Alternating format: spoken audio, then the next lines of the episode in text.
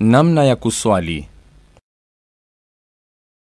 Hiyo ndiyo swala ambayo wanavyoni wamesherehesha kwa kutosha, na wakasema kuwa ni juu ya mwenye kuswali aelekee kibla, kisha apige takbiri ya kufungia swala, kisha ainuilie hiyo swala moyoni mwake, kisha ainue mikono yake mkabala wa mabega yake au masikio yake, na aseme Allahu akbar, Mwenyezi Mungu ni mkubwa. Kisha aweke mkono wake wa kulia juu ya wa kushoto kifuani mwake, au akamate mkono wake wa kushoto kwa wa kulia. Baada yake ainamishe kichwa chake na angalie mahali pa kusujudu, huku akiomba kwa dua ya ufunguzi kwa kusema: kutakasika ni kwako, ewe Mola, na sifa njema ni zako, limetukuka jina lako na utukufu wako, na hakuna mola pasaye kuabudiwa kwa haki isipokuwa wewe. Baadaye ajilinde na shetani aliyefukuzwa kwenye rehema ya Mwenyezi Mungu na aseme kwa jina la Mwenyezi Mungu mwingi wa rehema mwenye kurehemu, kwa siri, kabla hajaanza kusoma Fatiha ambayo ataimaliza kwa kusema amin. Baada yake mwenye kuswali asome sura katika Quran au baadhi ya aya za Qurani zinazokuwa sahali kwake kuzisoma katika rakaa mbili za mwanzo, na asome kwa sauti katika alfajiri na katika rakaa mbili za kwanza za swala ya magharibi na isha na baada ya kumaliza kusoma, mwenye kuswali atainua mikono yake alete takbir, na huku yuarukuu, na aiweke mkono yake juu ya magoti yake, aifumbue vidole vyake kama atakaye kuyakamata yale magoti, na asawazishe mgongo wake na kichwa chake, kisha aseme subhana rabial adhim, ametakasika mola wangu aliye mtukufu. Kisha atainuka na aseme, akiwa ni imamu au mwenye kuswali peke yake Mwenyezi Mungu anamsikia anayemsifu. Kabla hajasema mola wetu, sifa njema ni zako, zimejaa mbingu na zimejaa ardhi na zimejaa sehemu zilizo baina yake na zimejaa vitu ulivyovitaka baada ya hizo. Na inapendekezwa aweke mikono yake juu ya kifua kama vile alivyofanya kwenye kisimamo chake kabla ya kurukuu. Baada yake mwenye kuswali ataleta takbiri ili apomoke kusujudu na kitu cha kwanza kugusa chini kiwe ni magoti yake, kisha mikono yake, kisha paji lake la uso na pua yake, na avikunjue kwenye ardhi vitanga vyake vya mikono viwe karibu na masikio yake au mabega yake, na avielekeze vidole vyake upande wa kibla, na ainue mikono yake isiguse chini, na aziepushe sehemu za juu za mikono yake na mbavu zake, na aepushe matumbo yake na mapaja yake, na aseme kutakasika ni kwa Mola wangu aliye juu kabisa. Subhana rabial a'la, ametakasika mola wangu aliye juu, mara tatu, na aombe dua kwa wingi anaposujudu. Kisha atainua kichwa chake huku akileta takbir bila kuinua mikono yake, na atakaa juu ya mguu wake wa kushoto, hali ya kusimamisha mguu wake wa kulia, akivielekeza vidole vyake kibla, na ataweka mikono yake juu ya mapaja yake, awe ameikunjua, na vielekeze vidole vyake kibla, na aseme Ewe Mola, nisamehe, unirehemu, uniungeunge, uniongoze na uniruzuku. Kisha ataleta takbir na atasujudu sijida ya pili kama vile ya mwanzo. Na kabla ya mwenye kuswali hajasimama kwa rakaa ya pili, atakaa kitako kifupi kinachoitwa kitako cha kujipumzisha, ili baadaye asimame kwa rakaa ya pili, na huku akileta takbir na kujisaidia kwa mikono yake katika kuinuka. Kisha ataswali rakaa ya pili kama vile ya kwanza, isipokuwa hatoleta dua ya ufunguzi.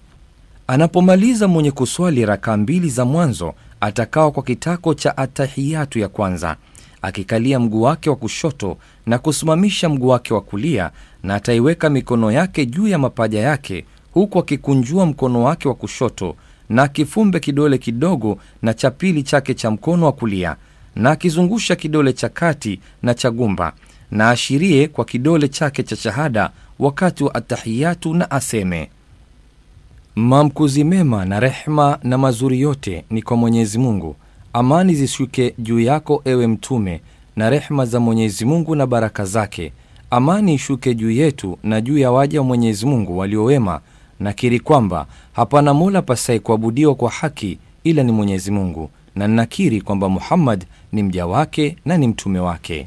Mwenye kuswali anapohisi kuwa anaumwa sana, anapoweka mguu wake vile inavyotakikana katika kitako cha tahiyatu na baina ya sijida mbili, basi si makosa kwake kukaa vile anavyoweza kwani shida inaleta wepesi.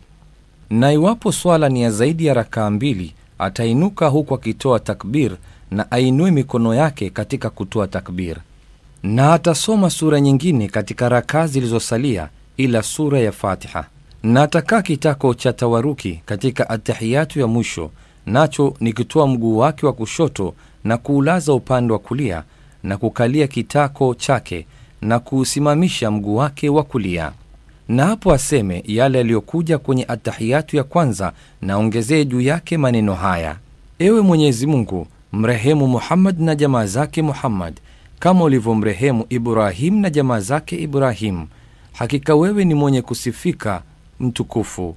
Ewe Mwenyezi Mungu, mbariki Muhammad na jamaa zake Muhammad kama ulivyombariki Ibrahim na jamaa zake Ibrahim.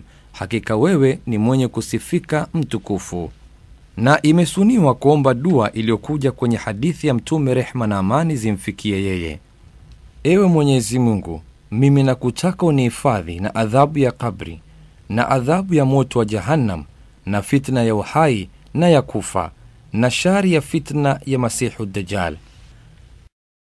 Na swala imalizikapo, mwenye kuswali atapiga salamu kuliani kwake kwa kusema, amani iwashukie nyinyi na rehema za Mwenyezi Mungu na kushotoni kwake afanye kama hivyo.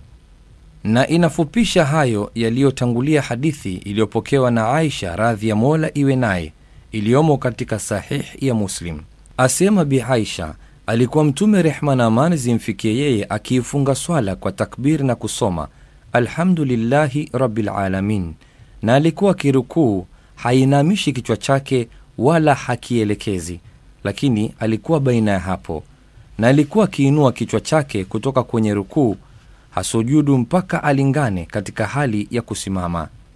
Alikuwa akiinua kichwa chake kutoka kwenye sijda kusujudu mpaka ilingane katika hali ya kuketi, na alikuwa akisoma tahiyatu baada ya kila rakaa mbili, na alikuwa akiulaza mguu wake wa kushoto na akiusimamisha mguu wake wa kulia, na alikuwa akikataza kikao cha Shetani, na alimkataza mtu asikae kama anavyokaa mnyama mwitu na alikuwa akihitimisha swala kwa kupiga salamu. Na baada ya swala mwenye kuswali atakaa alete dhikri za swala, na miongoni mwazo ni kusema namwomba msamaha Mwenyezi Mungu mara tatu, na kusema ewe Mola, wewe ni amani na amani inatoka kwako, utukufu ni wako, ewe mwenye utukufu na ukarimu, na kusema hapana mola pasaye kuabudiwa isipokuwa Mwenyezi Mungu peke yake, asiye na mshirika, ni wake ufalme na ni zake sifa njema, na yeye ni mweza wa kila kitu. Ewe Mola, hakuna mwenye kuzuia alichotoa na hakuna mwenye kutoa ulichokizuia, na wala haumnufaishi mwenye utajiri, kwani kwako wewe ndiyo utajiri. Na pia kusema hapana mola pasaye kuabudiwa isipokuwa yeye peke yake, ni wake ufalme na ni zake yeye sifa njema, na yeye ni mweza wa kila kitu. Hakuna hila za kufanyia twaa na hakuna nguvu za kuepuka maasia isipokuwa kwa kusaidiwa na Mwenyezi Mungu. Hapana mola pasai kuabudiwa isipokuwa Mwenyezi Mungu, na hatumwabudu isipokuwa yeye. Neema ni zake na utukufu ni wake, sifa nzuri ni zake. Hapana mola pasaye kuabudiwa isipokuwa Mwenyezi Mungu. Tunamtakasia dini, ingawa makafiri wanachukia. Kadhalika imesuniwa kusema subhanallah, alhamdulillah, allahu akbar mara 33, yaani kutakasika na sifa za upungufu ni kwa Mwenyezi Mungu na sifa njema ni za Mwenyezi Mungu, na Mwenyezi Mungu ni mkuu. Na atimize ya mia moja kwa kusema la ilaha illa llahu wahdahu la sharika lahu lahu mulku walahu lhamdu wa huwa ala kulli sheiin qadir. Hapana mola isipokuwa Mwenyezi Mungu peke yake, ufalme ni wake na sifa njema, na yeye ni mweza wa kila kitu. Kisha mtu asome Ayatul Kursi, sura ya Ikhlas, Alfalaq na Annas. Na miongoni mwa dua za baada ya swala pia ni kusema ewe Mola, nisaidie nikutaje na nikushukuru na nikuabudu vizuri. Na ni sunna kusema baada ya kutoa salamu katika swala ya alfajiri, ewe Mola, mimi nakuomba unipe elimu yenye manufaa na riski njema na matendo mema yenye kutakabaliwa. Na katika yote yaliyotangulia, mwanamke ni kama mwanamme katika namna ya kuswali, sawa kwa sawa, kwani hakuna dalili kuwa matendo ya mwanamke ni tofauti.